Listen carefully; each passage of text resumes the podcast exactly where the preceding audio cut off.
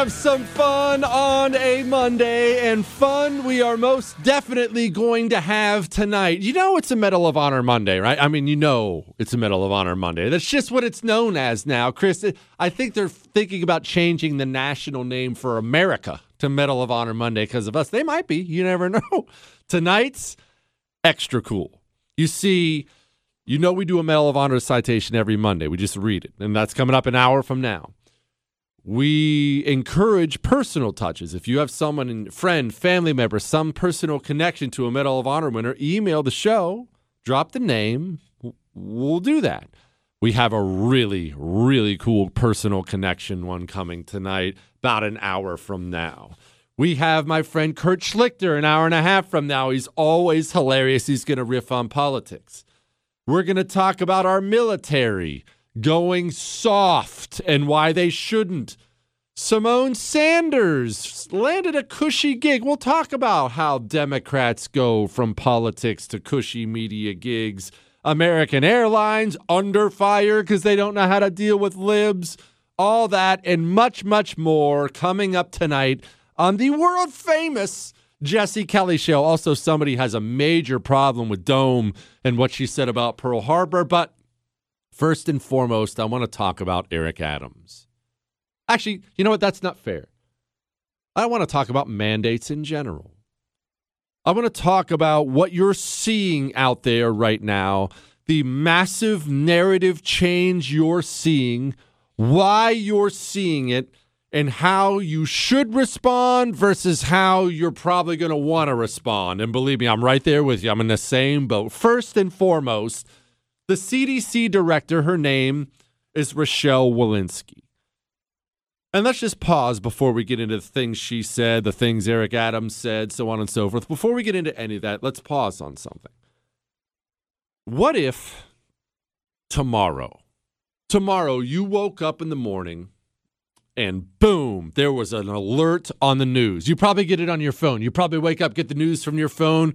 Maybe you're a bit more traditional. Maybe you turn on the TV, but boom, there's a message on your phone. Heads up, CDC warns there's a super Ebola, let's call it. Ebola part two has just landed in Charleston, South Carolina. Half the city has it. Half of them are going to die. What would be your reaction to that? Here's the problem we have a nation now that is rotted. Not you personally, you're doing fine. But the leadership the pillars that hold up the nation are now they're not only rotted and corrupt and vile the people who reside in this nation know they're rotted and corrupt and vile and so what if what if ebola part 2 gets to charleston tomorrow or new york what if, what if that happens would you believe them if I rolled over, look, I, I, can't think for you. If I rolled over tomorrow and I got my phone up turn off the alarm and I have an alert on there, CDC director says millions will die from Ebola 2. You know what I would do? I'll tell you right now. I would roll my eyes. I'd roll over and talk to the wife. I'd say, honey, look what they're lying about now. And I'd set my phone down. But what if there really was an Ebola too? I mean, Listen, listen to these people. Do you remember what it was like two years ago when coronavirus first hit? And immediately they were making all these horrible predictions. Millions will die. Remember, they sent the hospital ship to New York, one that never saw a patient, by the way. They sent a hospital ship to New York. That's how that's how doomsday they were about the whole thing. And then they started saying, oh, thousands are dying and they're dying from COVID and from COVID. And there were about four of us who stepped up and said, uh, from COVID or with COVID? Because you would start to get it was hard to find the information. You would start to get these little bits of information of woman dies in a New York hospital from COVID, and you say to yourself, "Gosh, that's terrible. I I can't believe she died." And then and then you see a picture of her and she's about 450 pounds and you read down and about 20 paragraphs down in the article it says well she had emphysema and lung cancer and diabetes and then you looked around and said, "Wait, what? Did she did she die from coronavirus or did she die with coronavirus? Uh, uh did, does anyone know?" And I remember what it was like for about the five of us in America who were talking like that two years from now, two years ago. You know what it was? Shut up, Grandma Killer. Stop being a science denier. Everyone's gonna die. You're killing people. That's what I was told. I was told this. Tell me you're tell me you're not sick of this term. What? Trust the science. Well, here's the CDC director from this weekend. Do you know how many of the 836,000 deaths in the U.S. linked to COVID are from COVID, or how many are with COVID but they had other comorbidities? Um, yes, of course. With Omicron, we're following that very carefully. Our death registry, of course, um, takes a few weeks to and is, uh, takes a few weeks to collect. Um, and of course, Omicron has just been with us for a few weeks, but those data will be forthcoming. Oh, hold on a minute. Who is this science denier at the CDC saying there's a difference between dying with COVID, COVID, or from COVID? Who is this science denier? Oh, oh, she wasn't done yet. She wasn't done yet. Now, remember, we were all shouted down two years ago when we said, uh, that person's 9,000 years old and has emphysema. How are you not taking that into account? Well, here's your CDC director. The overwhelming number of deaths, over 75%, occurred in people who had at least four comorbidities. So, really, these are uh, people who were unwell to begin with. I'm sorry? Whoa, hold on. Man, hold on, Chris. There might be something wrong with uh, there might be something wrong with my headphones. I would have swore she just said, remember that number is 800,000. The number is 800,000. That's what everyone will tell you. That's how many people died. I would have sworn I just heard the CDC director say they had on average not even one, not two, not three, 75% of them died with four comorbidities. The overwhelming number of deaths, over 75%, occurred in people who had at least four comorbidities. So, really, these are uh, people who were unwell to begin with. Oh. Oh, we're, we're having this conversation now. Do you remember the story out of Florida? This is from July 2020. Here's the headline Man who died in a motorcycle crash counted as a COVID death in Florida. Oops. Remember that? But wait. Oh, we're going to get to Eric Adams, and not him specifically, everybody, actually. We're, uh, there's more. Remember, I want you to remember, I've played you the flashback of this a thousand times of everybody and their brother saying the vaccine stops the spread. You won't spread it. If you get the vaccine, you don't spread coronavirus. I've played you that montage a hundred times on the show of all the powers that be saying this vaccine will stop the spread. Well, we obviously know that's a lie now. We've seen time after time after time vaccinated people spread coronavirus. Well, the CDC director once again coming on TV this weekend and sounding very anti science. Um, our vaccines are working exceptionally well. They continue to work well for Delta with regard to severe illness and death. They prevent it. But what they can't do anymore is prevent transmission. So if you're going home to somebody who has not pause, been pause real quick. Uh, you can start it over again, Chris. I just I just want to make sure we're clear on this. What they can't do anymore is stop transmission. They never stop transmission ever.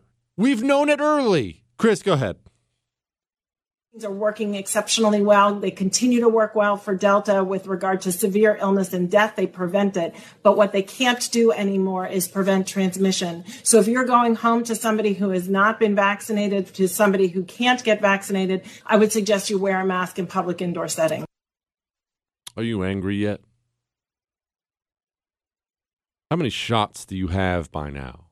And remember, there's no, you're never going to get any judgment from me for whatever personal health decisions you made. There's no judgment here. How many shots in are you by now? I know, look, I know just by virtue of the numbers, there are people listening to me who are four shots in. Definitely a lot that are three shots in. Probably the majority, 50, 60%, I would guess, are two shots in. And I remember how they sold those shots to you. Get it. St- put a stop to this pandemic. Get it so we can stop the spread. Why don't you love grandma? Go get your vaccine. Do you want my grandma to die? You savage murderer. Oh, I remember the rhetoric. Which brings us to the uncomfortable point we're all going to have to confront here. We're about to talk about what Eric Adams said on the television this weekend, but first we're going to do this. I know you might be stuck in a timeshare. I'm well aware of it. If you are, let me let me pause here for a moment and say don't beat yourself up over it. See, the people who get these timeshares and they get stuck and you can't ever get them out. The annual fees never stop and the annual fees are going up and you can't get out of the deal. Here's what I hear a lot of from these people I hear they feel dumb. Don't feel dumb. This happens to people everywhere. That industry is just rife with corruption. It's terrible. Don't feel dumb. Make one phone call. You know, Lone Star Transfer has helped over 16,000 people. It's family owned. 99% success rate, A plus rating with the Better Business Bureau. All of this is done legally and ethically. They will get you out. Guaranteed termination time frame in writing. Call 844-310-2646. That's 844-310-2646. Free, no obligation consultation. Fighting for your freedom every day. USA! USA! The Jesse Kelly Show.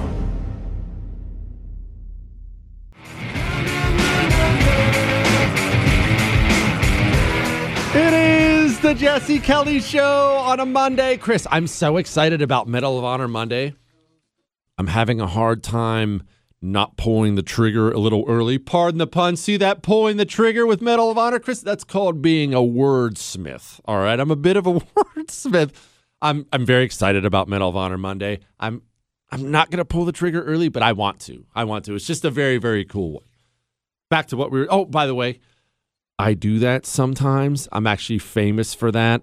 Uh, if I get a gift for someone, like my mom or the wife or someone like that, and it's one I'm really excited about, there are two rules. Uh, two rules, two Jesse rules that only apply to me. They won't apply to you. Jesse rules are this one, if I get a gift I'm excited about for someone, I will A, want to give it to them early because I can't wait, and B, the gift will bomb. It will it will bomb 100% of the time. I look, I know I'm going to get back to the Eric Adams thing in a second. I know you think, "Oh, Jesse, you're perfect." And for the most part, that's correct. I'm a bad gift giver. I'm a bad gift giver. One year, my wife's always cold. I mean, every, every, she's a woman, so she's always cold. And when she gets out of the shower, always complaining about, I'm cold, I'm cold, I'm cold. But she always puts lotion on. You know, women always put all these creams. There's just a, a sea of creams they're putting all over their body. And so one year for Christmas, it was it was very early in our marriage. We didn't have any money. I found it on sale, and I thought it was the greatest gift ever. I got her a lotion warmer. Right, Chris? Thank you, Chris. That's the same thing I said. Chris is looking at me like, okay, that sounds fantastic. That's what I said. You get out of the shower, you're always cold, putting on lotion. Why don't we do a lotion warmer? She honestly opened up the box and she burst out laughing. She burst out laughing. And she's finally explained it to me. She said, You're really, really bad at gift giving because there's no feelings inside of you. It's all logic. You're a hyper logic gift giver, so you're really bad. I got her pots and pans one year for Christmas. Oh, I know, Chris. It would it didn't go over at all like I would like I thought it was gonna go. She was complaining about the pots and pans. I got her a brand new set. Apparently that's not romantic or something like that. All right, back to what we were talking about. Chris, I just want to make sure everyone remembers I want, I want everyone to remember what was beat into your head. I know I don't have to refresh your memory. This was beat into your head over and over and over and over again. For, instead of the virus being able to hop from person to person to person to person, spreading and spreading, potentially mutating and becoming more virulent and drug resistant along the way, now we know that the vaccines work well enough that the virus stops with every vaccinated person. A vaccinated person gets exposed to the virus. The virus does not infect them, the virus cannot then use that person to go anywhere else. Wow. Don't you don't you remember that? That's such great news. By the way, Chris, I need you to go ahead and look up virulent for me. I want to use that tonight at some point in the show and act like I know what it means. What? It'll be fine. Look, when you use big words and talk over people's heads, they think you're smarter than them, and that's what we're going for here on the show. But back to what the CDC director said this weekend. This is this is the CDC director after all those vaccinated people don't spread it. This is what she said. Um, our vaccines are working exceptionally well. They continue to work well for Delta with regard to severe illness and death. They prevent it. But what they can't do anymore is prevent transmission. So if you're going home to somebody who has not been vaccinated, to somebody who can't get vaccinated, I would suggest you wear a mask in public indoor setting. She sounds very virulent. Is that not how it? I'm working on it. It's a new word. Okay, so the CDC director says that vaccines don't stop the spread. All right, that's something normal people have known, but okay. Which brings us to Eric Adams. He's the mayor of New York. And honestly, I don't I don't mean to just single out Eric Adams, but let's have a chat about why are we mandating something when it doesn't stop the spread? COVID is a formidable and moving target. And we have to pivot and shift based on that. And our policies have been rooted in I need my children in school. And if my medical professionals tell me, Eric, we have to do a mandated vaccine, we're going to do that. Okay. Why? I mean, I really don't want to bring up anything uncomfortable, but if vaccinated people spread coronavirus, as the CDC director says, remember, this is the director of the Center for Disease Control, and she says vaccinated people spread it. Why are we mandating vaccines? What is the purpose? If the purpose is now, and this is the official purpose now, if the purpose now is the vaccine protects you from severe coronavirus symptoms, and that's what the system is saying now. They're not pretending like it stops the spread or anything like that. If the medical professionals in this country are now saying, What's the vaccine do? Well, it does one thing it helps you deal with coronavirus if you get it. That's what they're saying. That's the official statement. So, why a mandate for anyone, let alone kids? Why a mandate for anyone? Why can we not have a conversation about this.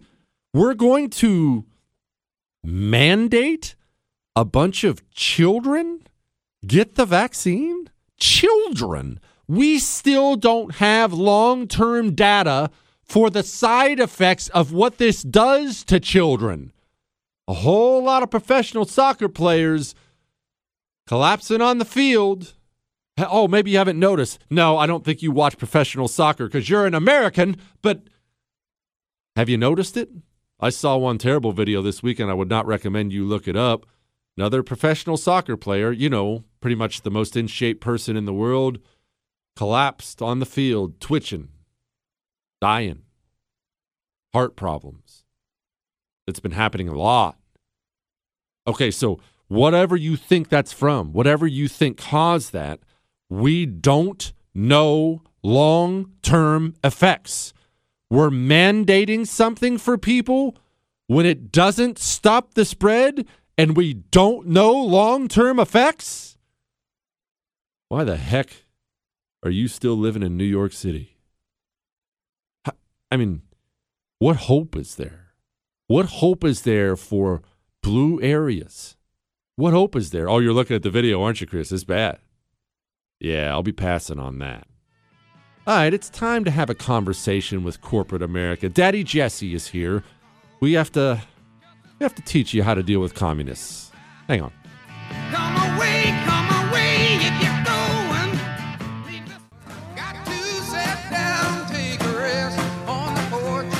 It is the Jesse Kelly Show. And don't forget, you can email the Jesse Kelly Show Jesse at jessekellyshow.com. All your emails go right to Chris. He prints them out for me. I read them all. I'm not going to respond. I get way too many. Plus, I'm rude. But your love, your hate, your death threats, your Ask Dr. Jesse questions, all are welcome to Jesse at jessekellyshow.com. Before we get to corporate America and dealing with communists and all that nonsense, you remember I just played you that Eric Adams audio, right? Mandating vaccines for school kids. Here's Florida Governor Ron DeSantis, affectionately known by me as Heavy D.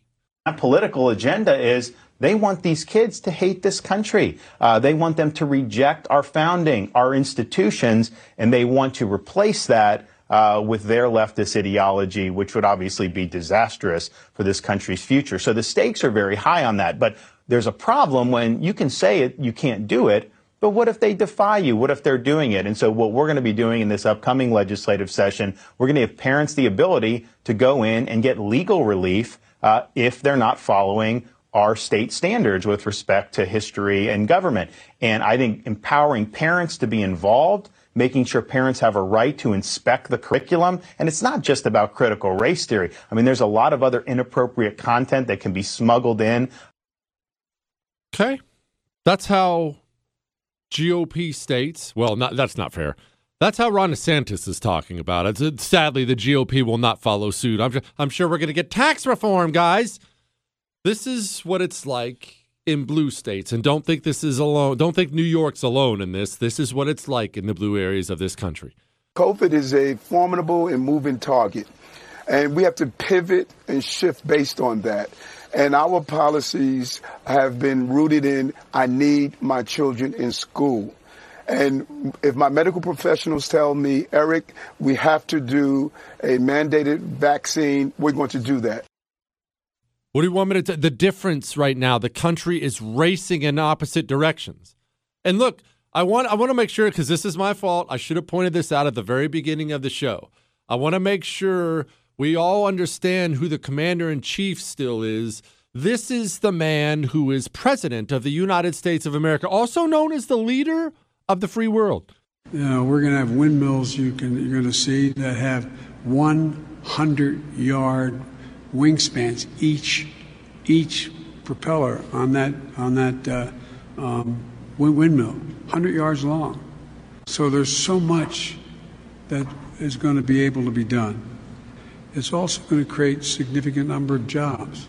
We're going to be able to do a lot of renewable things that allow you to not only rebuild, but afford to rebuild and rebuild better, to build back better than it was before. And uh, it includes billions of dollars. Yeah, we're doing well. Gosh, we're doing well. All right, before I get to corporate America and learning how to live in this modern society, things are different. I want to do want to get to a couple emails because there's a lot of really good ones tonight. This one hit home. Can't read her name. She says, I resent Kamala Harris's speech comparing January 6th to Pearl Harbor. I've been a hospice nurse for many years. One patient named Joe told me he was at Pearl Harbor, quote, the day the Japs decided to fly in for Sunday morning breakfast, end quote. He had such guilt he didn't do enough for his buddies. You see, he was 17, single, and in the middle of paradise in the Pacific Ocean on a Saturday night, he went bar hopping with his buddies. He had a terrific hangover the next morning and missed gunnery call when the first bombs fell. He kept saying, quote, Don't you see? People died because of me. I was hungover. I gently reminded him that if I was 17, single, and in the middle of paradise, I would have done the same thing. I said, quote, Joe, you've carried this for 70 years. God never judged you. His love is unconditional. Forgive yourself. You didn't have a lot of power over that horrible morning, end quote. He relaxed and relayed the horrible stories of kamikazes winking at them as they obliterated our Navy. He asked me not to tell his wife. He was able to finally die peacefully. So when fake VP Harris, obviously, compares January 6th to Pearl Harbor, I want to slap her. Don't slap her. Walk with the men who were there as they journeyed through their lives consumed with horrid memories. Our jobs as hospice teams are to try and help them find peace and resolution at the end of their lives. What a waste of a human being the VP is for us. And look, these people are just so despicable. And I've brought this up before, and and, and I'm going to get to the American Airlines thing here in just a moment. But I brought this up before. There's something there's something I can't completely figure out. I've never all the way gotten there. And I guess you're not supposed to say that on the radio, right? You're supposed to have everything figured out. I've got all the answers and I'm 40. I've got every answer in life. But I've read more than I can possibly count on communism and the things they've done and various books here and books there. And I've watched all these documentaries and I, I try to study it and I try to be a student of human nature. One thing I just have never quite been able to completely figure out is this How does it happen? What happens that these people lose pieces of themselves and they can't relate at all to the death and suffering of other people? Kamala Harris, it's not that she got up and spoke about January 6th and compared it to Pearl Harbor. It's that she did it without any hesitation at all and then went home that night and slept soundly in her bed. I, I mean, Joe Biden, I just played it for you, Chris. I want to play it again because I probably should have set this up. You know, when Joe Biden was just talking about the windmills, do you know where he was? Colorado just had these horrific wildfires. And you probably never experienced these, but wildfires, they're frightening. It feels like you're on a separate planet and they tear through and they consume everything, not just your home and everything you had, your dogs, your cats, horses, and cattle out there. They sweep through and everything you love is gone like a nuclear bomb hit. And Joe Biden, the President of the United States of America, flew out to Colorado to speak to the people who just lost everything. And this is what he said. You know, we're going to have windmills you can you're going to see that have 100 yard wingspans each each propeller on that on that uh, um, windmill 100 yards long. So there's so much that is going to be able to be done. It's also going to create significant number of jobs. We're going to be able to do a lot of renewable things that allow you to not only rebuild but afford to rebuild and rebuild better to build back better than it was before and uh, it includes billions of dollars. Build back better? You're seriously standing in the ashes of people's former homes and trying to pass an infrastructure bill of yours? What's missing inside? I've never figured it out. How do you get to the place in your life where there's no humanity left? And I say that as a terrible, unfeeling jerk. I don't understand how you get there. Windmills? Someone is looking around for their dog and he's gone because he's ash. And the president of the United States of America makes a special trip out there and drones on about windmills? I can't figure out how you lose that part of yourself that human beings are they're they're supposed to come with. They're they're missing the parts. And I don't know how they got to the place where they're missing all the parts. But they're missing the parts. What happened? I don't understand it. I don't understand it. And you know what? I'm going to get to the American Airlines thing in a second. I'm not quite done on this yet. Uh, speaking of missing the parts, I have another one for you. I have a doozy. But look, before we get there, these people are not only monsters, they run things now in this country. They run things in this country now. This is the age where we need strong men more than we've ever needed them before.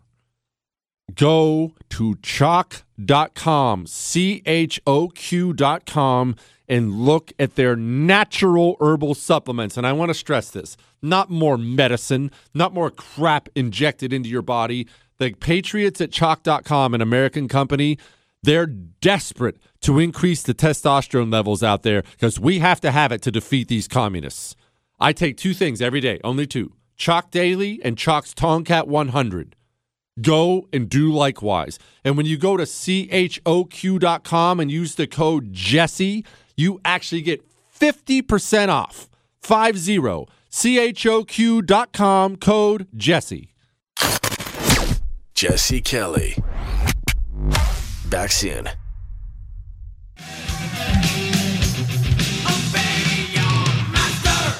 It is the Jesse Kelly Show. Ten minutes from now, we still got Medal of Honor Monday coming, and I'm going to get to the, the the teaching the corporate world how to deal with communists here in a minute. I got distracted. You know how I do it. But back to this Joe Biden clip, and I, and I have something else I want to bring up about how I just I cannot seem to wrap my head around why these people how how they how they get to the point in their lives, and all communists do this where human suffering and death just doesn't move them. There's no movement. It doesn't, it means nothing to them. I don't know how that happens. I genuinely do not. How do you get to the place where you're president of the United States of America? Your staff comes in one day and they tell you, hey, Joe, there were these horrible wildfires in Colorado, just ugly stuff. I think, you know, politically we should go out there and, and, and you know at least see the damage. People have lost everything. It's terrible. And then you fly out there and you land and you look and let me tell you, in the wake of a wildfire, it honestly you've read the stories or you've at least heard me talk about the stories of like we we firebombed Tokyo and there's just nothing left and it's just this smoldering feeling of death that's what it's like in the wake of a wildfire. And you land there as Joe Biden and you stand up to the microphone in, in all this death and misery and you talk like this? Yeah, we're going to have windmills you can, you're going to see that have 100 yard wingspans each, each propeller on that, on that uh, um, windmill, 100 yards long. So there's so much that is going to be able to be done. It's also going to create significant number of jobs.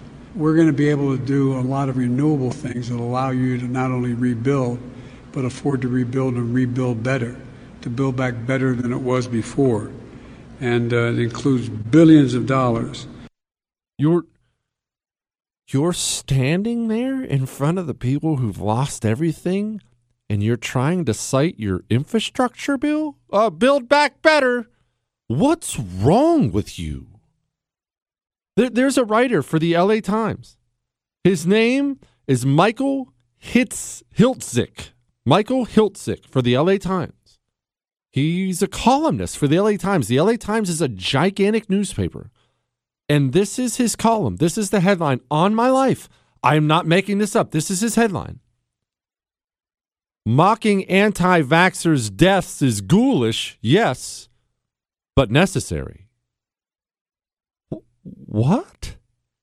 How how and this is not maybe you could make the argument, maybe, and this isn't a good argument, but maybe you could make the argument Oh, I can see how some some kid would think like that. Yeah, 18 years old, maybe. Maybe you're uh maybe you're a dude, probably not women as much, but maybe you're a dude and you're maybe you had a rough upbringing and full of testosterone and violence all around you, and maybe maybe you could in that environment, maybe you could see uh, how he could just become indifferent to human suffering and death. Or, or where he would go out there and say, "Yeah, let's make fun of them. Those idiots are dead. Ha ha." Maybe you could see that. This guy, this Michael Hiltzik, he looks to be in his 60s or 70s. This guy's lived an entire life. He's penning articles for, I believe, the second or third biggest newspaper in the United States of America. And he's encouraging people. It is really important. Whenever an unvaccinated person dies, you have to make fun of them, guys. What's wrong?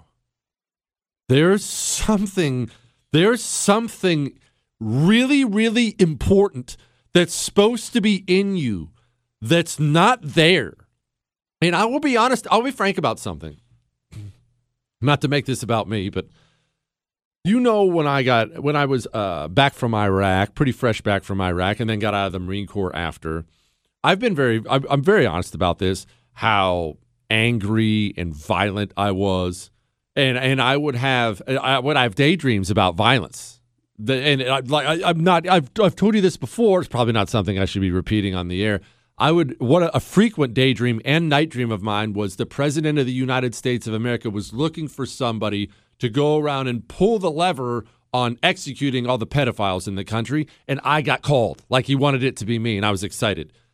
Now that's where I was mentally, but I'll tell you what else I had. I knew that wasn't healthy. You know, I knew I wasn't I wasn't doing well, but at least I knew I wasn't doing well. I, I would think to myself, okay, this is not that's not that's not good. I mean, you don't want to you don't want to sit and think like that. That's not good. These people, they don't even have that part. They don't even they don't even have that part. They're penning articles public. We're not talking about some private text message he sends. They're penning articles publicly. If you happen to be unvaccinated, waltzing down the streets of New York or wherever right now, if you're unvaccinated and you die from coronavirus, this guy just wrote an article. It's important we make fun of him, guys. We have to make fun of her. What an idiot. How does he not look in the mirror and say to himself, oof, man, I, I'm not doing well. Maybe it's time, maybe it's time for me to step away from politics, spend some time in the mountains somewhere. Uh, I don't know, go fishing, uh, have a beer, uh, whatever I need to do. I need to take some time and examine myself, but they don't. They don't even pause. They don't slow down. They don't hesitate. There's nothing there's nothing holding them to any moral grounding at all. And I legitimately cannot figure out why. I can't figure out what's going on. I, I can't I can't unpack it. I can't understand how you get to a place where you lose all of your humanity and you simply believe every single person who stands in my way has to die. That is that is a startling place to be. I mean, we talk about uh, who's the worst historical monster? The Nazis. Nazis are a great historical monster. That's a great example, right? You don't have I don't have to convince you Nazis were monsters. Do you know Nazis treated American prisoners of war very well? Very well. Fed them, housed them. They weren't mistreated. I mean, not not on large scale. Even Nazis had something left in there. The communist doesn't have that. The communist, all his prisoners of war, he's killed them all without a second of hesitation. I don't know why. I'm supposed to have that answer. I don't. Oh, we should figure it out, though, at some point. All right. We got Medal of Honor Monday next, and then I'll get to corporate America. Hang on.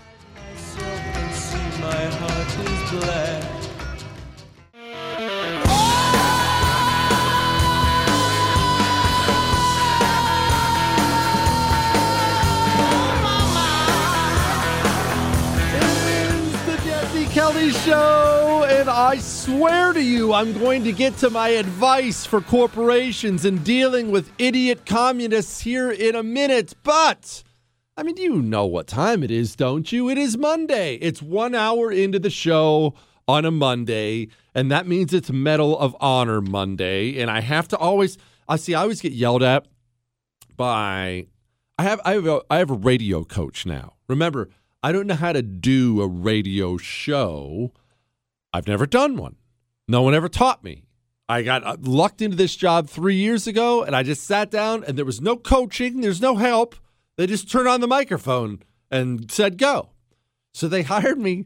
They hired me a radio coach about a year ago, and they were trying to be so nice. Everyone's so nice to you when you're the guy on the air now. They were trying to see, be so nice about the whole thing.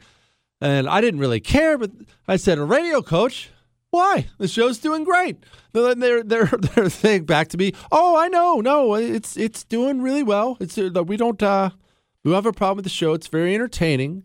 And they just kind of let that hang. And I said, "Well, aren't you ex- are you forgetting a butt or something? What's the problem?" And finally, someone just came right out and said, "One of these suits." They just said, "You don't really know how to do a radio show." Like you don't know how to go into a break or come out of a break or or set up teases for the new thing. Like still you notice I still don't do that stuff a lot. I don't know how to do it cuz no one taught me how to do it. So they hired me this radio coach to try to teach me that kind of stuff, to, to try to ease out the edges. And one of the things he still rides me about is this. Again, I'm just sitting here in a room with two idiots and a microphone. So the audience never changes for us. As far as we know, the audience never changes. You could be talking to the whole planet. There may be one person left. I would have no idea. I don't have any way of knowing. We forget that the show is growing really fast and we have to continue to remind new listeners what we're actually doing. And I forget that all the time. Here's what Medal of Honor Monday is, in case you don't know. Every single Monday at this exact time, we simply take a Medal of Honor citation off the internet. They're all available online, all free. Anyone can do it. I don't have some special website where they give these to me. We pick a Medal of Honor citation and we read it. And honestly, that's it. Pick a Medal of Honor citation and read it. Couple different reasons. One, these are the men we have to remember, and we have to remember their deeds. And if you don't say them out loud, then you're not remembering their deeds. They're just they're lost. It's not enough that it exists if, if no one ever reads it. That's one. And two, these are the people our kids should be looking up to. Well, uh, my sons listen to the show when I hear them talk about these, I tell them, man, that's the kind of man you want to be. Not the, not the YouTube star, not the athlete, not the. This is the kind of man you want to be. You grow up to be a man like this. That's your goal in life. And since then, we've gotten all these emails from people who know Medal of Honor winners. We love those. We always run with those or have known one. Or we get emails now from teachers who are doing this with their class. It's wonderful. But that's why we do Medal of Honor Monday. Now, we got a couple emails, a couple emails pertaining to this one. Hey, Jesse, I'm a massive fan of your show. I've been wanting to write in for a while about my great uncle, John E. Swanson, after you did the Medal of Honor Monday about Ben Salomon, which I was present for in May 2002 at the White House. They did a Medal of Honor ceremony for both of them that day. Gosh, how cool would that have been? My great uncle John E. Solomon was an attack helicopter pilot, shot down and killed in Cambodia in 1971 after saving many lives. If you could read his story, it would be awesome. He said he's attaching a link, and then he followed it up with one of these. I'm only 35 years old, so I never met my Uncle John, but proud that my family has a rich history of killing communists my other great uncle was on the beaches of Okinawa in World War II. Sadly, the World War II generation of my family is long gone. Just hope to live up to those great men. So, obviously, without further ado, Chris. Ready, aim. Honoring those who went above and beyond. It's Medal of Honor Monday.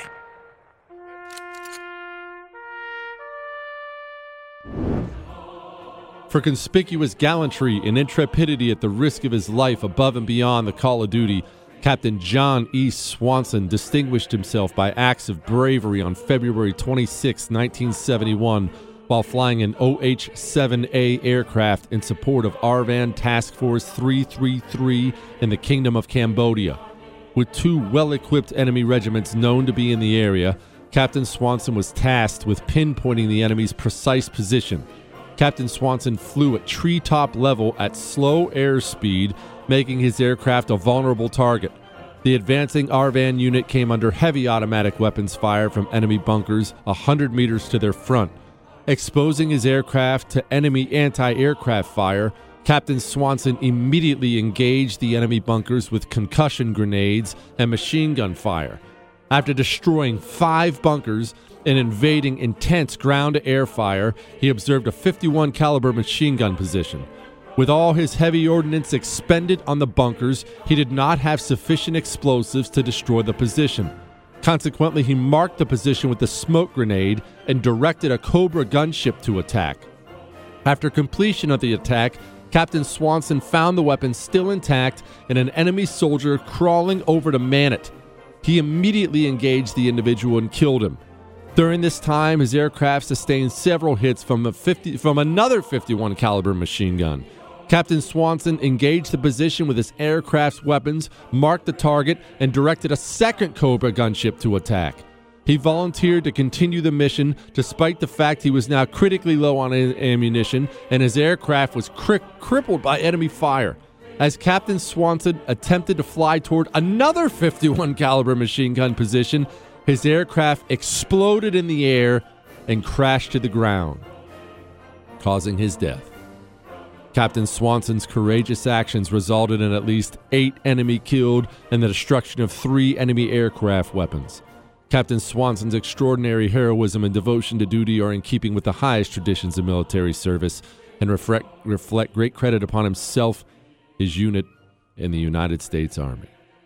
That is John Edward Swanson right there. That's awesome. Right? That's awesome. Those those those pilots in Vietnam, especially the helicopter pilots, not taking it away from fighter aces in other words, but the helicopter pilots in Vietnam, the things that uh, you have to understand they they became what the old cavalry units were, what the old horseback units were. They switched those units into being helicopter units for obvious reasons. For you're not going to be using horses anymore. And when it comes to jungle warfare, we learned so much from actually the Pacific War in World War II. Well, we didn't really have helos then. By the time Vietnam came around, they decided, okay, this jungle is really, really difficult to fight a war in, especially mountainous jungle. It is critical we figure out a way to get guys in and out and bring in supplies, bring out casualties, figure, figure out a way to support our guys with fire support from the air. And while they're awesome, couple things about helicopters, and this is just a personal thing. One, I hate them. They're not like a plane. An engine goes out and they're gliding it in. That thing goes out and it's dropping like a stone, baby. I don't I do not every time I've ever been in a helo, whether it was a Black Hawk or whatever it was, I hated it. Absolutely hated it. That's one and two. You are not protected in a helicopter by any stretch of the imagination. Not that not that everything is safe and dandy in a fighter jet, but at least you're moving at the speed of sound. With helicopters, man, it you're just sitting there. You're just absolutely sitting there waiting for a heavy machine gun to open up on you and it'll tear through that glass like like it's a piece of paper. That's freaking awesome, man. Some of the stuff those guys pulled off. He's not the only guy who flew helos who got a Medal of Honor in Vietnam. There's there's a few of those guys, and every single one of those guys deserved it. All right. By the way, I'll end up. I you know what? I'll end up taking some phone calls tonight. 877-377-4373. I realize it's been it's been like a week since I've taken any calls. I'll take some if you want. 877-377-4373. We don't do a ton of calls on the show. Couple emails before I get to my American Airlines story. Jesse, been an 18-year credit card user with CitiCard. I called today and told customer service, nicely of course, that I will not be using CitiCard again to boycott their vaccine mandate. That is how it's done. That is how it's done. Remember, put your money where your morals are. We talk about it all the time, and I am the biggest failure in the world. So, I'm, believe me, I'm not lecturing you or looking down my nose at you. I've screwed this up so many times, and I continue to make mistakes on something, uh, on some things. You know, it's hard when you're surrounded by everything. But if we, if every single person who thought like you think, who thinks like I think, if every single one made buying decisions based on politics, communism would be crushed in this country, especially at the corporate level.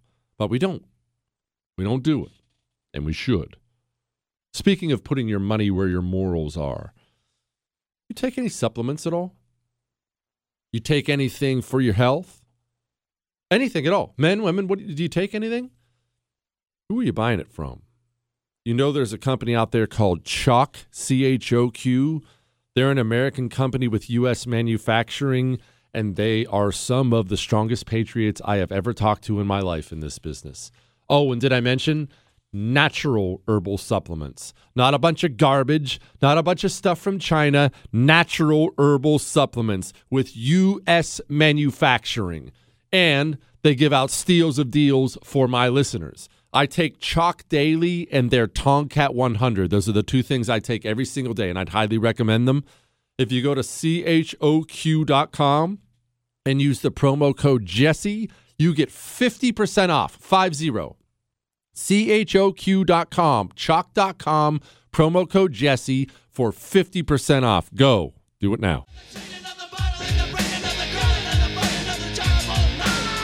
It is the Jesse Kelly Show. 10 minutes from now, we're talking to my buddy Kurt Schlichter. I have a lot to talk to Kurt about, but before I get to your phone calls, before I get to Kurt Schlichter, let me do a couple things, couple housekeeping items here. One, you're going to want to hear my rant about halfway through my TV show tonight. My TV show is on the first TV, 9 p.m. Eastern Time. I've got something special I need to get off my chest. So th- that'll be worth watching. You download the First TV app, it's free. Don't worry about it. Two, Headline American Airlines apologizes about a pilot with a Let's Go Brandon sticker. Now, let's make sure we get the names correct here. Her name is Dana Finley Morrison. Oh, sorry, did I say that on air to all of the United States of America? She's a communist who was on social media. She used her Twitter account to blast this pilot. Quote, cowardly rhetoric on their crew luggage and their uniform. He just had a little little sticker type thing on his luggage that said "Let's go Brandon" on it. And American Airlines, based off of one Twitter user getting mad, and then of course whipping all the communists up into a mob, American Airlines apologized. Quote, we take this very seriously and have sent this over to the crew over to crew leadership. They will handle this internally after a review. We assure you the appropriate internal review will occur. Oh, they're devastated. Okay. It's time for Daddy Jesse to step in and explain everything once again because shockingly enough, there are actual corporate CEOs who do listen to this show. I've found out. Hadn't found out about another big one today. So, guys, pull up a chair, right? Daddy's here. Listen, I'm not talking to the communist CEOs. There are lots of those. You're useless scumbags. I hope all your companies go out of business and you end up destitute and poor. That's what you deserve for what you've done to my country. So I'm not talking about you. I'm talking about the relatively well meaning, just corporate type CEOs, the guys who run major corporations, not really a political affiliation. Guys, you ready? I'm, I'm going to tell you something. It's going to blow you away. It's not 1985. We live in the era now of the nuclear news cycle. It's what I call it the nuclear news cycle. The, what's a nuclear bomb do?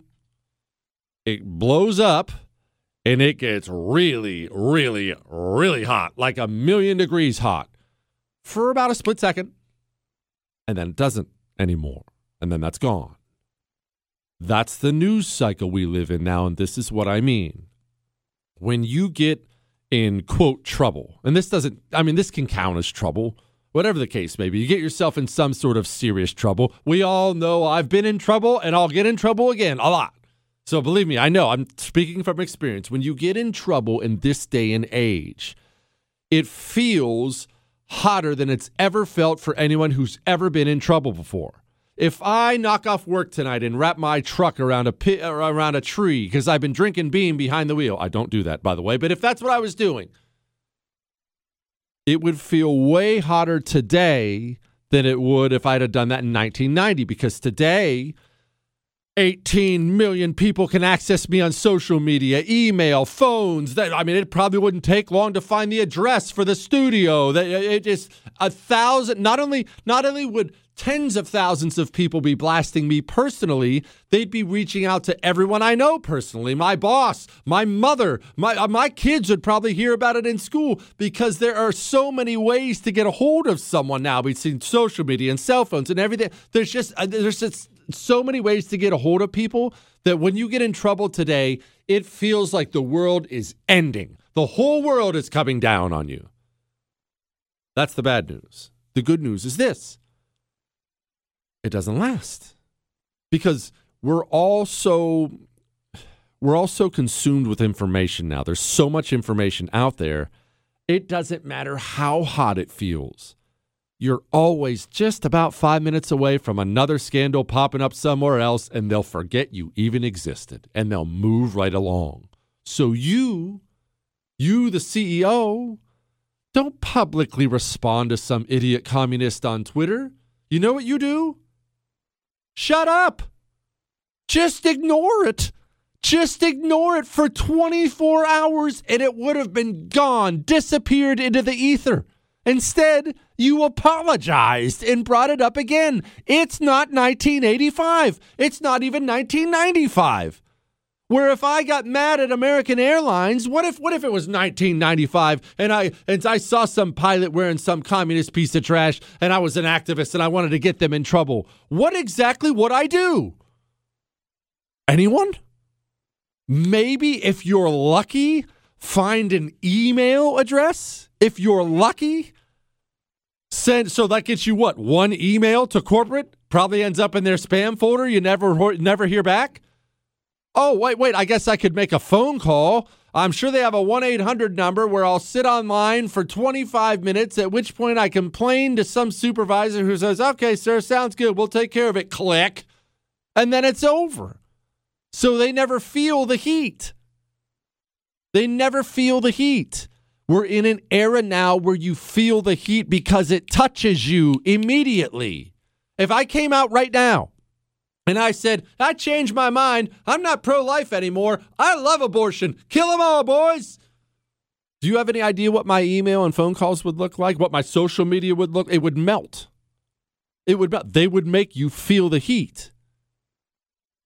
But they'd forget. Now, don't get me wrong, if I said something like that, I'd lose about half my audience and should anyway. But they would forget. The other half either wouldn't hear it and wouldn't know unless I apologized, or they'd just forget in a day and go, oh, well, whatever. If we like Medal of Honor Mondays, we're coming back to it. This is the era of the nuclear news cycle. Yes, I know it burns really, really, really hot, but it goes away really, really, really, really fast if you would just shut up. I don't care that even your yeah, this see this is what happens too. It's not just your enemies, it, your your friends and family. It burns hot for them, so they start breathing on you. Soon your mom's contacting you. Did you hear what someone said on Facebook about you? And your wife reaches out. Hey, one of the neighbors just threw something at the house. Your kids come home from school. Dad, did you get a DUI last night? And then that's what really burns, right? Now, hey, don't drink and drive. It's not what I'm saying. It was just an example. But if you do and do something stupid, shut your freaking mouth for 24 hours and you'll be fine. Corporations, CEOs, I'm talking to you. The customer is always right. Grow up. It's 2022 now. No, he's not. Sometimes he's an idiot. Forget about it, okay? All right. Let's talk to Kurt Schlichter about that and other things next.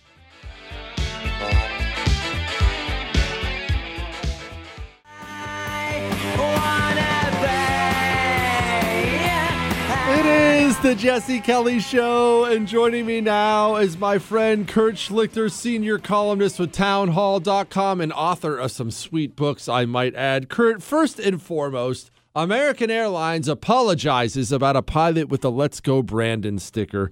Why do corporations not realize one idiot troll on Twitter should not prompt an apology from a Fortune 500 company? I don't understand this either, Mm-hmm. Jesse. I, I, you know, if someone were to come to me and go, one of your employees was expressing an opinion, I would look at them if they were as if they were insane.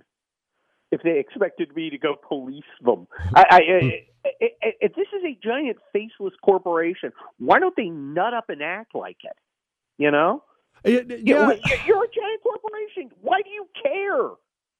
That's what floors me, Kurt. We we live in a society now where it seems like, honestly, and I really mean this with all the kindness in my gigantic heart, where the biggest idiots and mentally uh, unstable losers they control the country now. They control what accomplished people do, and it, it floors me.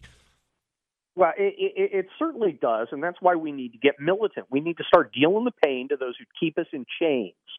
Uh, I, I've got a lot of street cred with my hip hop rhymes. as you- Oh as you, gosh, Kurt, that was so. but uh, look, look, look. We, look, we got to fight back, and, and and it's time to say no. It's time to say, "Hey, stupid, stop being an idiot. Get out of my face." I- I- I- If look, if you want to throw down, we're going to throw down. Let's do it. Yeah. All right, Kurt, I'm going to play you the CDC director here. This is Walensky, and this is so odd with what she's saying, Kurt, because man, does this not sound like what I've been told. Um, our vaccines are working exceptionally well. They continue to work well for Delta with regard to severe illness and death. They prevent it. But what they can't do anymore is prevent transmission. So if you're going home to somebody who has not been vaccinated, to somebody who can't get vaccinated, I would suggest you wear a mask in public indoor settings. Okay, Kurt, it's not exactly news. That's the exact opposite of what they've been saying. I don't need to bore you with that. But what I want to know is what is going to be the response of the public? I mean, we have about 60% of Americans who've been vaccinated, and a lot of them got vaccinated because they were told that was their duty as good citizens, you know, to not spread it, and they find out that was a lie. Well, look, eh, eh, you're a military guy like me. If you got somebody who goes up in front of you and you're standing in formation and says, The sky is green and the sun will rise in the west. Pretty soon you're going to go, we're being led by an idiot. I'm not following that guy over the top. I'm not going up the hill with him. And that's what's happening here. People are looking at these guys. Look, we hadn't had a pandemic in 100 years. I think we would have given these guys a little benefit of the doubt if they'd shown a little humility. If they'd said, guys, folks, Jesse, Kurt, we don't know mm-hmm. all the answers. We're going to do the best we can. We're going to get some stuff wrong. When we do, we're going to tell you we were wrong instead of acting like you're an idiot for remembering what we said a week ago that you hate science because you didn't forget that we were telling you the exact opposite, uh, you know, one fortnight before.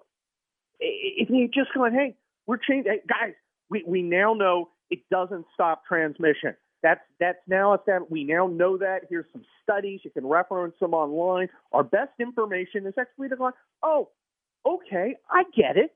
Stuff changes. But how do we? they've already told us that they lied to us on purpose uh, about the mask stuff. Mm-hmm. Remember that? Yeah. Don't wear a mask, and then wear a mask, and wear two masks, and don't wear any mask. and wear another mask, no wear an N95, and make sure you mask your three year old. Don't lie to us, and maybe we'll trust you. Remarkable how that works. Speaking with Kurt Schlichter, senior columnist, townhall.com. Kurt, why is it lies? Is it malevolent? Why has there been so much, well, look, to use their word, misinformation from the very beginning of all this? Were they intentionally lying? Were they just stupid and too prideful to admit it, as you just alluded to? Because it would take us the entire three hour show to unpack all the lies we've been told for the last two years. I want to know why. Well, look, first of all, they made a decision to tell us things that weren't true because they wanted to change our behavior. As soon as you do that, look, mm-hmm. I'm a, I'm a trial lawyer. There are standard jury instructions. They're read to every jury. And one famous one is if someone is deliberately untruthful in one thing, you may consider that he is going to be deliberately truthful to untruthful to you in all things. This is just common sense. Don't lie to people. I think some of the t- stuff they they they just got wrong, and with a little humility, we would have forgiven them. Again, first pandemic in a hundred years. I'm going to give you a little leeway if you're trying, if you're being honest with me, and when you see some, when you see you were wrong, you walk it back and tell us, yeah, we were wrong. Here's why we were wrong. Now here's why we've changed our minds. And then you go, oh, okay, that sounds plausible. They didn't do any of that. They told us we were idiots. They told us we were conspiracy theorists when we pointed out that the, the stuff that they were still saying was incorrect. You know, you know who's you know who's got. You, you want to find the guy who knows the most about this this uh, uh, uh, the, the, this flu virus. Find the guy with the tinfoil hat mm. because he's the only guy who's gotten it all right. Kurt, is it almost over for this whole fiasco? And when I say is it almost over, I'm actually talking more about the GOP than I am the left. I know what they want, I know the things they're doing, but are we getting better, bolder, more aggressive on our side? Or are we just going to take over the midterms and it's going to be the same old garbage? Look, I was uh, I, I, I saw a, a, a tweet from uh, Kevin McCarthy saying our our our goals when we take over the House are a bunch of things that you would have read about in the Weekly Standard in 2005, hmm. including helping people grow businesses. I like growing businesses. I've had several. However, what people are talking about now are scumbags breaking into their houses. What people are talking about is this bizarre neo Nazi religion called CRT being imposed on our kids. What they're talking about is masking up people forever and mandating that they take drugs that, well, don't seem to work quite as promised. Those are the things we're talking about. Uh, and, and, you know, I, I just turned in a manuscript uh, yesterday to Regnery, The Fall and Rise of America. It talks a lot about this stuff. The, the, the establishment wants to talk about things we're not talking about. If the, a, a smart Republican Party would turn on talk radio and take a and list the topics and go, okay, this is what America's concerned about. Let's go deal with those things. But that that assumes they're smart. Speaking with Kurt Schlichter, senior columnist, townhall.com. Kurt, what are you having for dinner tonight? I am going to have beef short ribs, which I'm going. I have already sous vide and I'm going to char to uh, blacken to perfection. Ooh, I had one of the sous vide thingies one time. At uh, uh, the wife dragged me to this thing where you got taught by a chef how to cook, and I mocked him when he put my steak in a plastic in a Ziploc bag. It was fantastic. I I applaud you, Kurt. Uh, thank you. It's uh, look, you know this is this is the standard that I seek: approval from Jesse Kelly, and uh, I'm pretty psyched about that. Be good, my brother. Peace. Kurt Schlichter's good people right there. All right, we are going to find it. It's been a week, I think, since I've taken a phone call. We're going to take some calls next. 877 377 4373.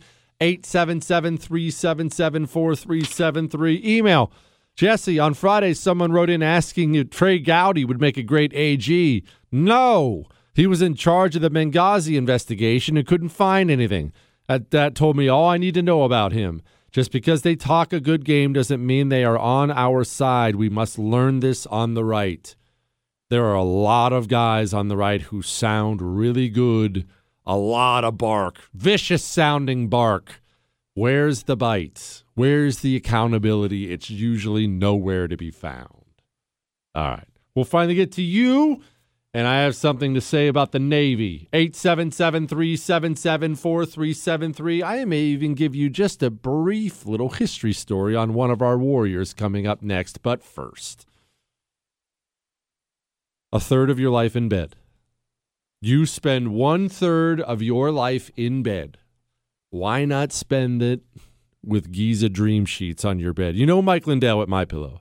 You know Mike Lindell's story.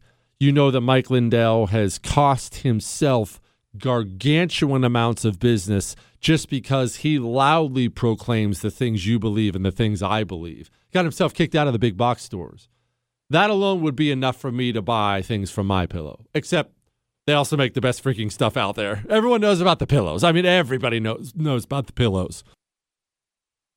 They also make the best sheets around. They're called Giza Dream Sheets. Go to mypillow.com, use the promo code Jesse. They're buy one, get one free. mypillow.com, promo code Jesse. He doesn't care if you believe him, but he's right. Jesse Kelly.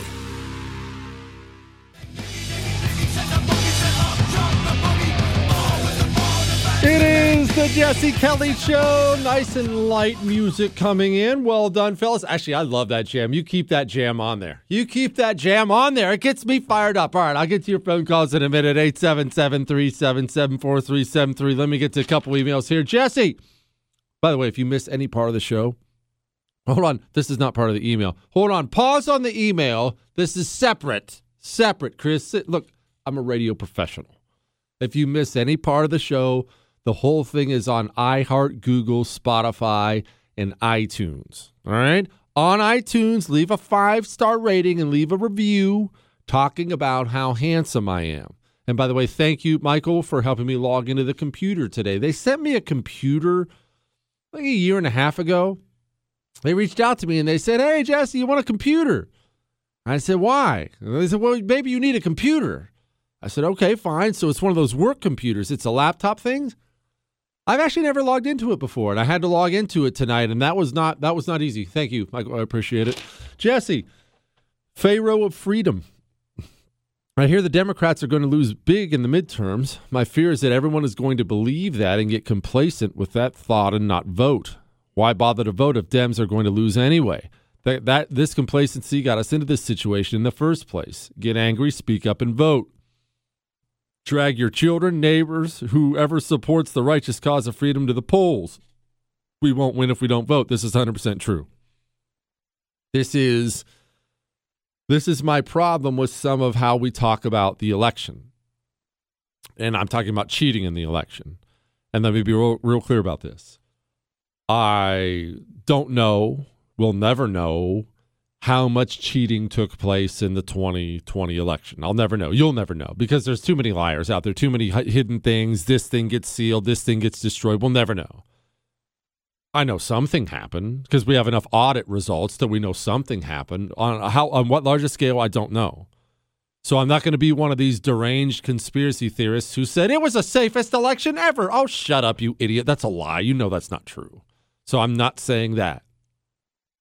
At the same time, it is the most suicidal, idiotic, self defeating thing I've ever heard of in my life to go around repeating this. Elections are all stolen. We don't have a chance. Elections are stolen. They're just going to steal it. Are you an idiot? We have no chance ever if everyone believes that and stays home.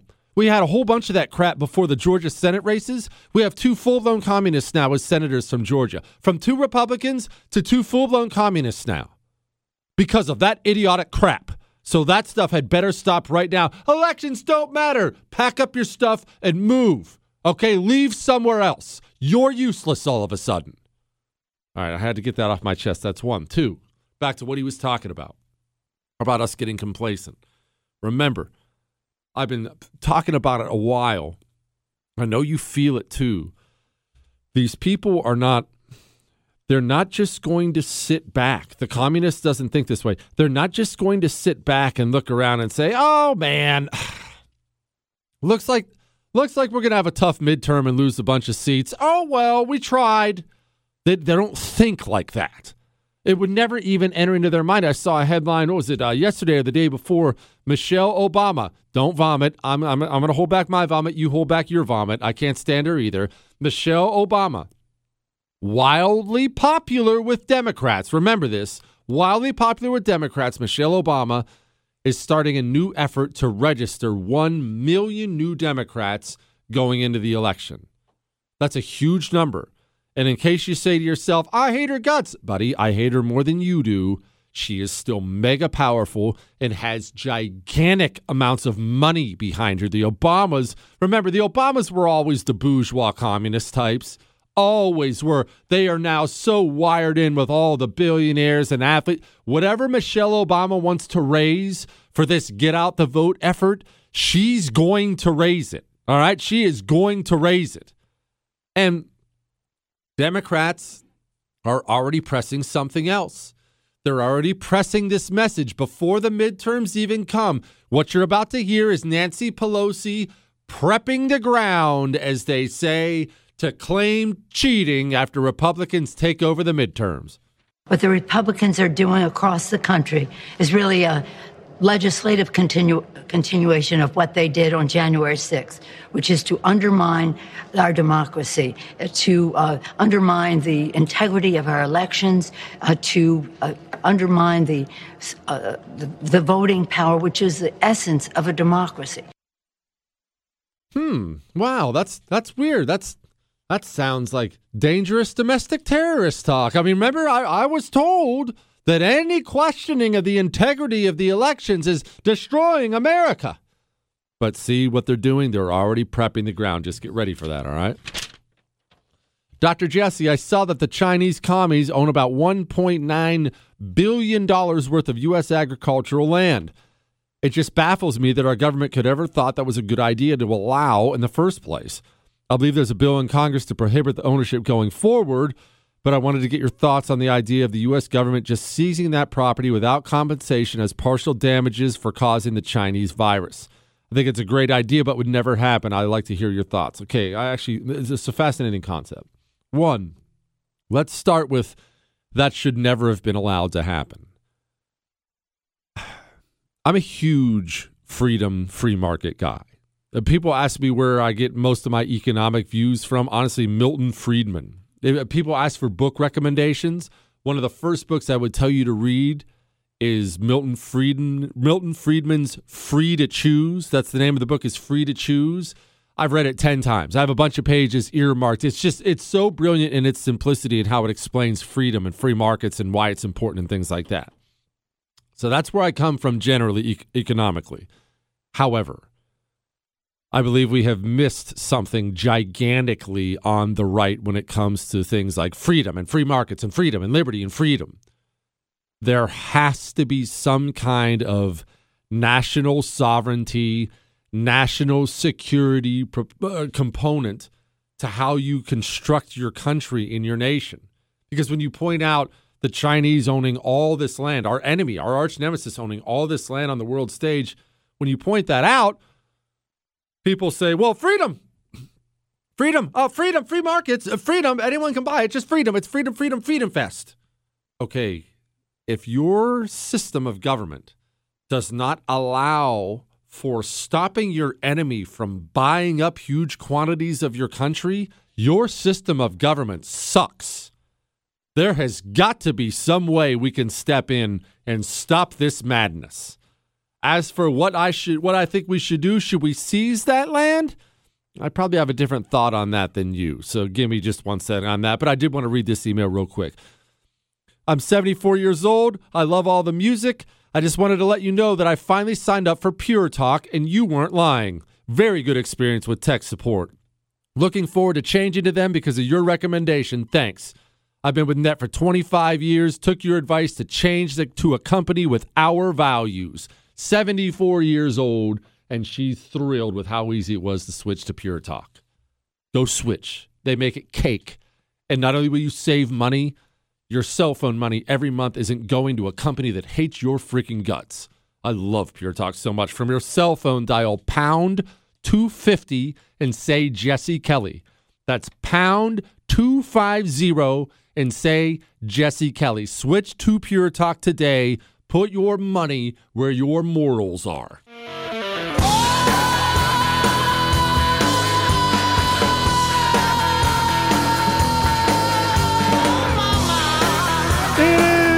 Jesse Kelly Show. Final hour of the Jesse Kelly Show. Man, the show has gone by fast. It's gone by fast. I have to finish. I have to finish my thought on the Chinese owning land here before I continue on. But first, hey, Michael, if you don't mind, would you play number fourteen for me? This seems like a little bit of a uh, something maybe you should have told people before they were forced to take something. This is Pfizer's CEO. Uh, and we know that um, the three, the two doses of the vaccine offer very limited protection, if any. The three doses with a booster, they offer reasonable protection against hospitalization and deaths. Uh, uh, in, in, against deaths, I think very good, um, and less protection against uh, hold, infection. Hold on, hold on, um, Michael. Would you do me a favor and uh, rewind that to the very beginning? I'm sorry, um, I might be having more headphone problems here. I would have almost sworn the CEO of Pfizer just said on camera that the first two doses, you know, the ones they told everyone they had to take to get back to normal and you'd be protected and the virus doesn't spread, you'd be fine. I would have sworn that the CEO of Pfizer just said it offers limited protection, if any. That um, the three, the two doses of the vaccine offer very limited protection, if any. The three doses with a booster, okay. they offer reasonable protection. You mad yet? You mad yet? My gosh. All right, back to the, the question was should we seize this the Chinese land in this country without without compensation as partial damages for causing the Chinese virus? Mm, yes and no. I, listen, let me explain something. There's an interesting thing going on in the world right now. And the Chinese are the only ones taking advantage of it. America and China are very, very, very sadly linked. We screwed that up. We completely screwed that up. You didn't. I didn't. We chose to try to raise up this scumbag communist government they have over there and try to legitimize them. And we developed, this took place decades ago. We developed a, a relationship with them that has been wonderful for them and dreadful for us. Now, it looks good on the surface for us. On the surface, it's okay, we get a bunch of cheap stuff and they get paid to manufacture the cheap stuff. Oh, it all works out, right? No. One, we have crappy, cheap stuff. Two, we exported all of our manufacturing base over to our arch nemesis. And three, we're stuck together now in many ways. Remember, they need us, we need them and yet they hate us. So here's how the relationship works. Uh, picture picture Chris and me coming into work every day. What if Chris just randomly just started cutting off the microphone during while I was doing segments. And he has the power to do that. You know I don't have the Did you did you just do it? You jerks. I hate you guys. See though, I didn't even know they were doing it. I was still talking. I'm sure they turned it back on when I was mid sentence. See? If if if we're in a relationship and I'm treating it like it's a business relationship because I think it's a business relationship and he's treating it like up yours, I want to destroy you. Well, that's very difficult to overcome. I mean, vice versa. If I was to do that to him, if the big corporate types at iHeart called, "How you doing, Jesse? How's the show going?" "Oh, I'm having a blast. Chris is holding me back." He's fired. If I'm viewing it as adversarial and he's viewing it as a business relationship, that's a problem. China has viewed it as adversarial forever. And here's the problem with us in the West. Here, here's the problem with us in America. They're telling us this and we don't believe them or something, or we just choose to ignore them. You understand? China has multiple public publications, public papers they've personally publicized declaring their intention to knock us off the number one spot. They even gave a date. By the year 2050, 2050, China has publicly declared, I want to be number one and we want to knock America down. And yet, we continue to buy and they continue to sell and they continue to use shady thing after shady thing after shady thing after shady thing. And we don't respond in kind. Remember, Trump. Trump was the first president we've had in, gosh, ages who did anything about China. It was honestly, it, it was underrated because it's not as sexy as building the border wall or something like that. That may have been the best thing Trump did in his presidency. Calling out China, finally putting some checks on China, experiencing some short term economic pain to make sure we call out China. But we're in a position now, back to your question, we just seized a bunch of their land. They would hit back hard and we would feel it. I'm not saying we shouldn't do it. I actually think we should do it. I just want I want everyone to understand. I know you probably do Man, we are in a war that is is complicated. It's very complicated now, especially because we've allowed these nut jobs to get such a foothold right here in the country. I'm not gonna I'm not gonna go over. It. I talk about it all the time, but man alive, they they make our movies. They educate our kids. They own gigantic swaths of our land. That is not good. That's not good at all. All right. We're gonna we're gonna do a little talk here. You know how I get upset about the military going weak and woke and destroying itself. Let's have a little history talk, shall we? Because something else just came up and now we have to chat about it. Headline just came out Navy training boot camp to include racism and sexual assault classes. They're actually expanding their boot camp, which was eight weeks, two more weeks, so they can focus on things like sexual assault and hazing and racism. Okay, let's just you know what? Let's set this aside for a moment. Just pause. Just keep that keep that headline in the back of your mind. All right, put it put it in your back pocket. Okay. You ever heard of John Yancey? You know who John Yancey is, Chris? No, nothing on John Yancey. Take a walk with me back through history. John Yancey, you know about the war in the Pacific. Anyone who listens to this show at all knows I geek out on the war in the Pacific. One of the major campaigns, really the first major campaign of the war in the Pacific, was Guadalcanal. Guadalcanal, okay? We landed there and we were taking on a bunch of Japanese guys. Well, about this time, just before this time, I should say, the Marines, they actually started a special forces group. See, previously the Marines hadn't really had that, it was just regular Marines they started a special forces, special operations group called Marine Raiders. One of the leaders, there were two leaders, but one of the leaders of the Marine Raiders was a man by the name of Evans Carlson. Carlson's Raiders, it's, it should be required reading. Every, everyone should read about what they did on Guadalcanal. These Marine Raiders landed behind enemy lines and just slaughtered all these Japanese, great Japanese troops. It's a great story. But while they were behind enemy lines on Guadalcanal, Evans Carlson had essentially a bodyguard a United States Marine by the name of John Yancey. He was such a lion. Evans Carlson, who may be one of the toughest people who ever lived, he thought the guy was just a beast. He thought he was so impressed by him, he gave him a Navy Cross and gave him a battlefield promotion to lieutenant. He, he looked at Evans Carlson, one of the hardest men ever, looked at this guy and said, Oh my gosh, that guy is hard as nails. Here you go. Here, now you're a lieutenant. All right. But this actually isn't a story about the Pacific. This is a story about the Forgotten War, the Korean War. See, that kicked off just about five years after World War II.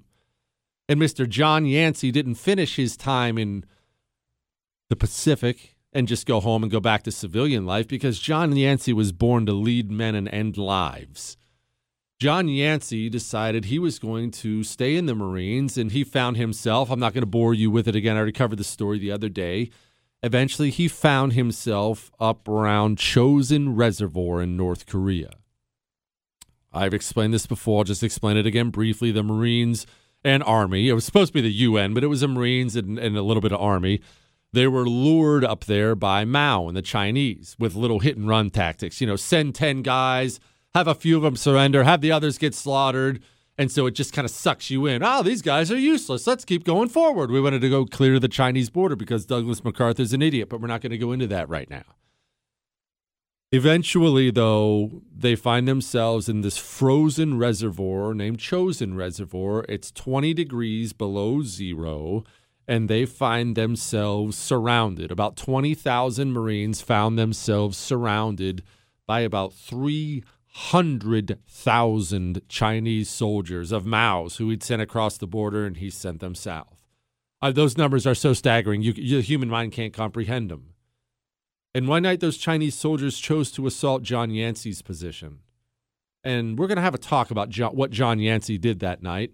And then we're going to come back to this article about naval boot camp and where we're going. We're going to do all that here in just a moment. But this is actually a really appropriate time to bring up chalk. You see, John Yancey wasn't lacking in testosterone, as you're about to find out. Your testosterone, my testosterone, the natural male testosterone goes down as you get older and you shouldn't be injecting a bunch of chemical medical crap in your body. Just go find some natural herbal supplements. Well, Choq did that for you. CHOQ, they're an American company. Their main mission, uh, the, the thing they're most worried about is testosterone levels in men. And they have natural herbal supplements. They have Choq Daily, demonstrated a 20% increase in total testosterone in clinical studies. Tongkat 100 boosts free testosterone by 87% in just 21 days. Those are the two I take every day Choq Daily and Tongkat 100. Go to choq.com, C H O Q.com, and use the code Jesse, and that gets you 50% off. Go now. Choq.com, promo code Jesse. We'll be back with John Yancey. You're listening to The Oracle. You're gonna love this one. It's a scream, baby. The Jesse Kelly Show. It is the Jesse Kelly Show, and I'm going to get back to all your stuff here in a second. We're going to continue our story real quick about John Yancey. I'm going somewhere with this because the headline was Navy training boot camp to include racism, hazing, suicide prevention. Yes, they're extending boot camp for more woke garbage. Back to our story of John Yancey. First, he was a war hero in Guadalcanal. Then he found himself on a peak commanding his men at Chosin Reservoir. Eventually, as he's dug into the top of this hill, he they had trip flares out. A trip flare is simply a, a wire you would put out, and you'd have a flare attached to it. So if someone hit the wire, the flare would shoot in the air, and you'd know they were there. It's a trip flare. They had various things out like that, and he gets this feeling like the Chinese are there, like they're there, and so he calls down. He radios down and he says, "Hey, shoot up some flare rounds." You see, I was I was a mortarman when I was in the infantry, and our mortars have all kinds of different rounds for them. We had white phosphorus rounds, which are kind of kind of inhumane, and we had high explosive rounds. There all kinds of rounds, and we had flare rounds. You can just drop anything in a mortar; it'll shoot up this flare, and they're really really bright. And boom, for a temporary time, you can see. Straight out of the movies, they shoot a bunch of flares over his head, and he looks down over the hill and boom, it silhouettes more Chinese than he can possibly count coming up to him and his unit on the hill. this basically kicks off uh, the horrific fighting. One of one of the horrific scenes of fighting in all the Korean War. And the Chinese to communicate, they would bang on drums or blow horns or bang cymbals because they didn't have any radios, they didn't have any advanced equipment. That supposedly, from what I hear and you can imagine, made it even creepier when they were assaulting. It was all cymbals and drums and horns, and, and they're coming from everywhere. And they start coming in waves, in waves, in waves. And Yancey won't hide. He won't duck down like you would do, like I would do. He spends the entire night as his men are getting shot to pieces, running back and forth, redirecting fire, picking this guy up, putting this guy here, move here, and they are being overrun. His men are being slaughtered. By the time the morning runs around, rolls around, he has no more radio communications. The Chinese have cut his radio lines. They've cut his lines. He's all alone on this hill, and his unit that he's in command of is still alive, but they've taken 90% casualties. Nine zero. 90% of them are dead or wounded, and some missing, too. Chinese would drag some off. Yancey's still alive. He's trying to hang on. They're running critically low on, on ammunition. And remember, this is not a man who spent the night sitting, he spent the whole night leading like a lion from the front.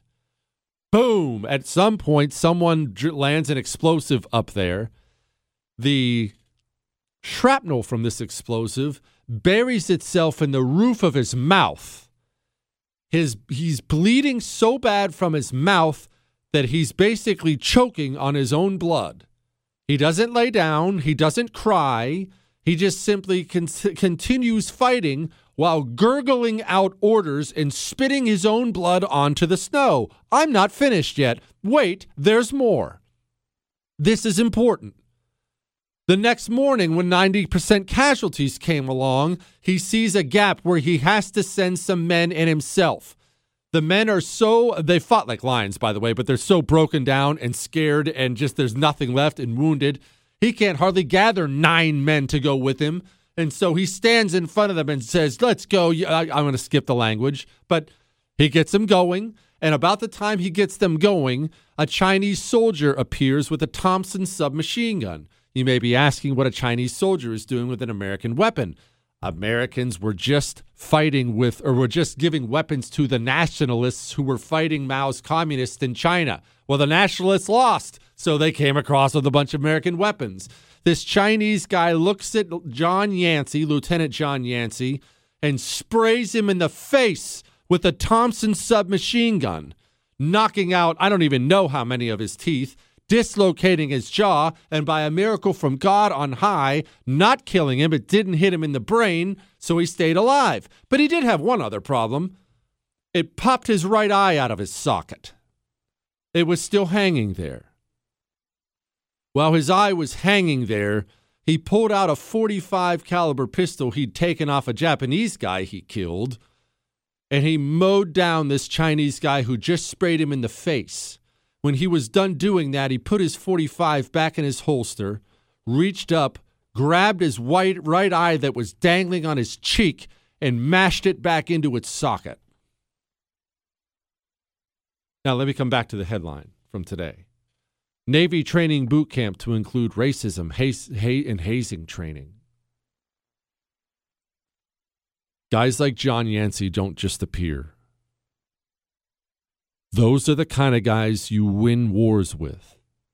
And if you don't have a man willing to shove his eyeball back into his face, then you die. And everyone up on that hill dies with you. We are not making new John Yanceys. We're making new Nancys. We're making guys who wouldn't be able to stand up to a spitball war. We're telling all these people you're a victim here and you're a victim there and you're a special person. And diversity matters, guys. Inclusion. We need an army of men who will shove their eyeballs back into the eye sockets while they're fighting communists. We don't have that, and we're not creating it. All those studs you know out there, the Green Berets I have on the show, Navy SEALs and Marines and all these guys, they didn't just wake up one day and become tough. They were trained that way. We are training people to be weak, pathetic losers, and it's going to cost people's lives, a lot of people's lives. This stuff is not just cannon. It's not just a, a throwaway headline. Aha, look how crazy the military is. Anyway, let's move on, guys. This is life or death. Life or death stuff. We don't have time for this. And I just saw Kevin McCarthy go on Fox News and talk about the legislative agenda for the GOP going forward. We're going to make sure everyone can build a business, guys. Man, we have bigger fish to fry in this country critical institutions are being torn down to the roots and rebuilt into something disastrous, and no one seems to give a crap.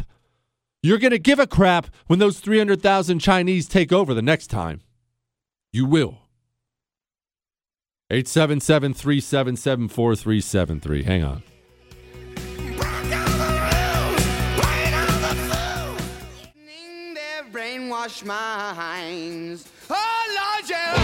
It is the Jesse Kelly Show. Don't forget, you can email the show anything you want your love, your hate, your death threats. Jesse at jessekellyshow.com.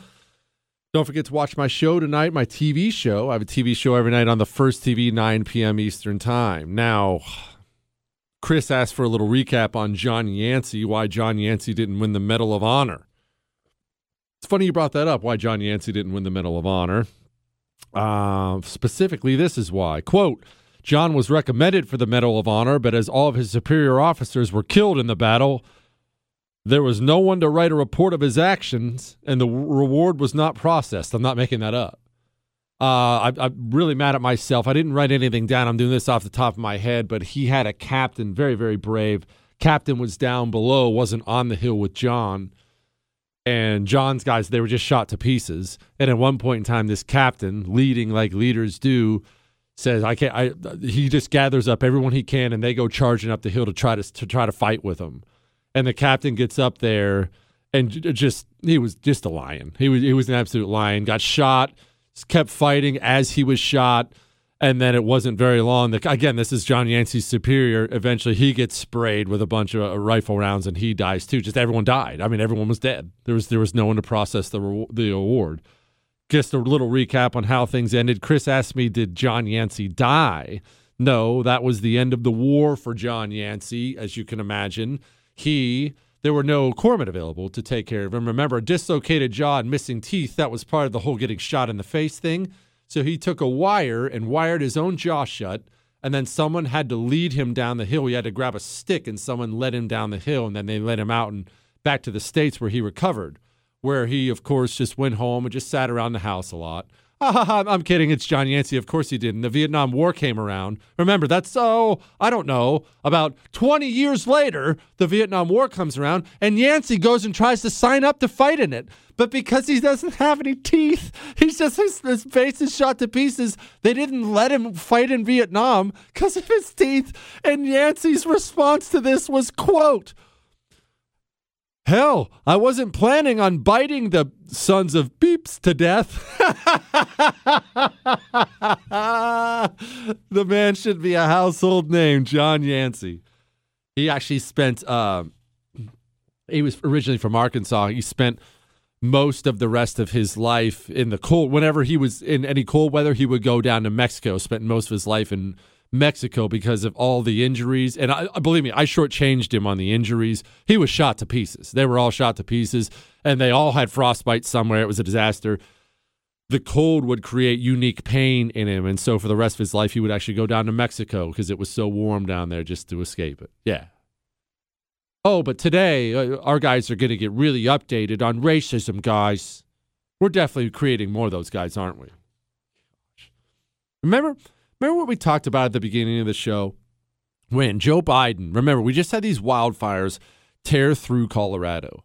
And I explained at the beginning of the show, if you missed it, it's on iHeart, Google, Spotify, and iTunes. Go download the podcast. We explained how people are out there right now, right now, and their lives have been, I mean, ruined. They've lost everything pets, uh, homes, everything. Imagine uh, wherever you live, coming home right now, and it's just a smoldering ruin and everything's gone. And the President of the United States of America hopped on a plane and flew out to Colorado. And these were the words of comfort he had for the families. You know, we're going to have windmills you can you're going to see that have 100 yard wingspans each each propeller on that on that uh, um, windmill, 100 yards long.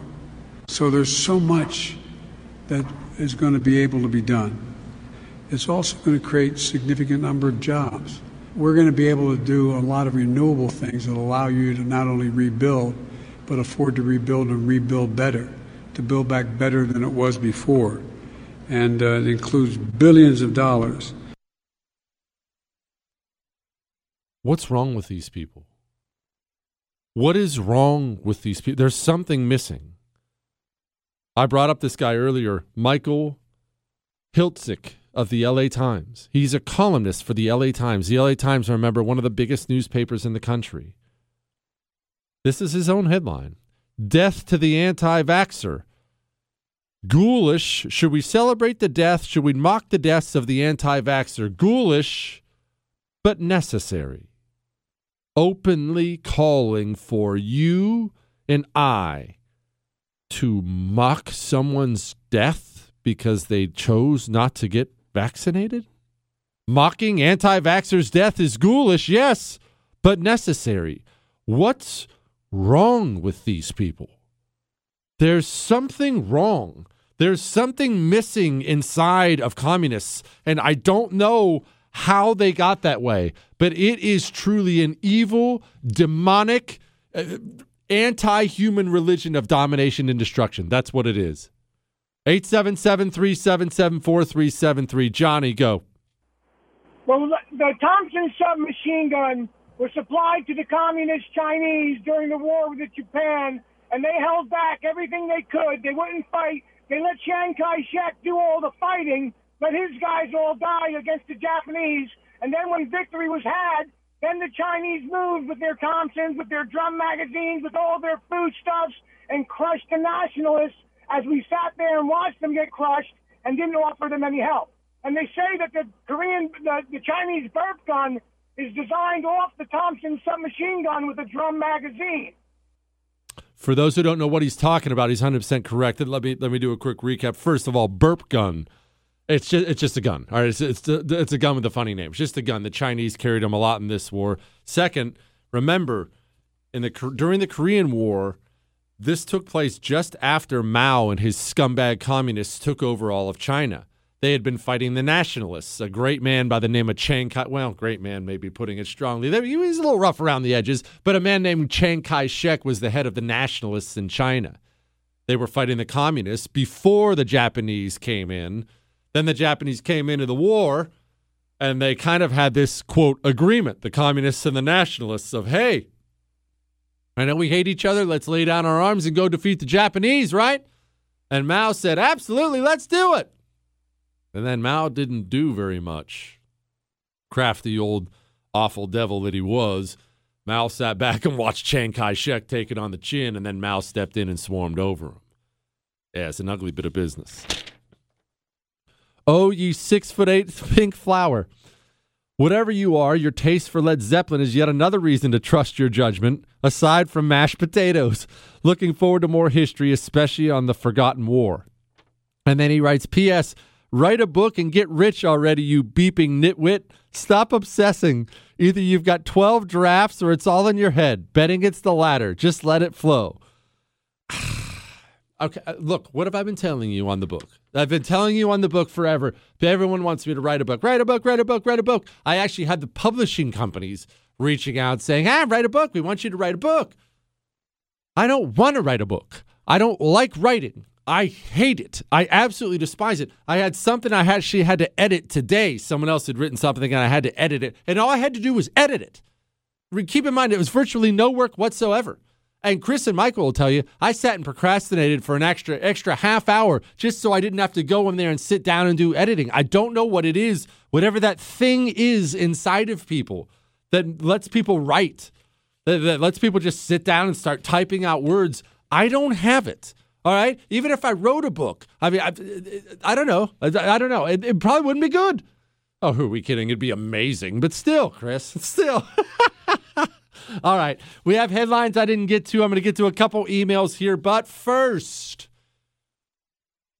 We had Carol Roth on. You heard what she said about inflation and the coming year. The coming year.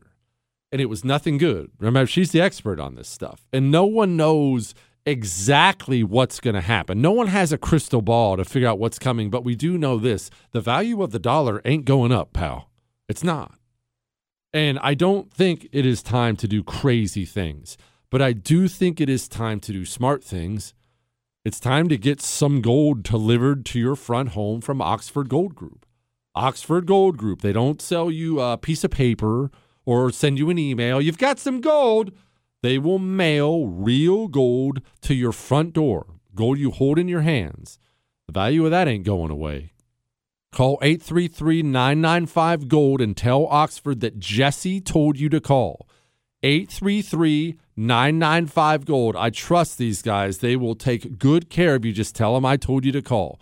833 995 Gold, Oxford Gold Group. The Jesse Kelly Show It's still real to me, damn it! returns next.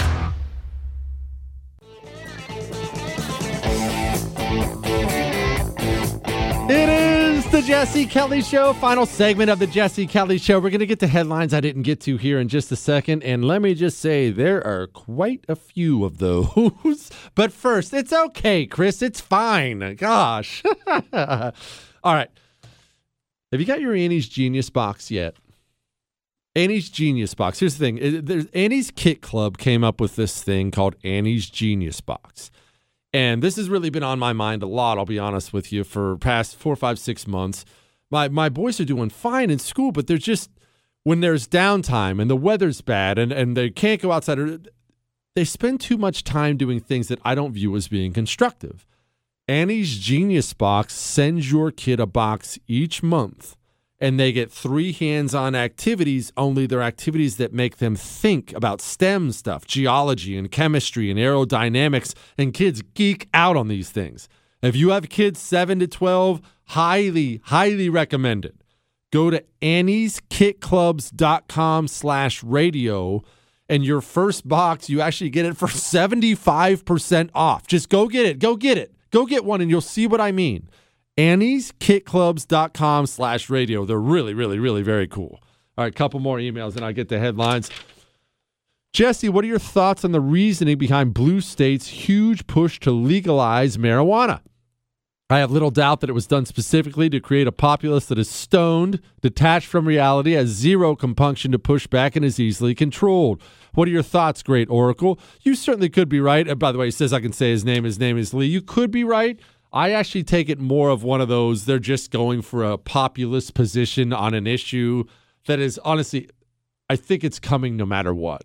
Whether you are pro or anti devil's lettuce, I think this legalizing thing is something that's going to come for all 50 states. I do.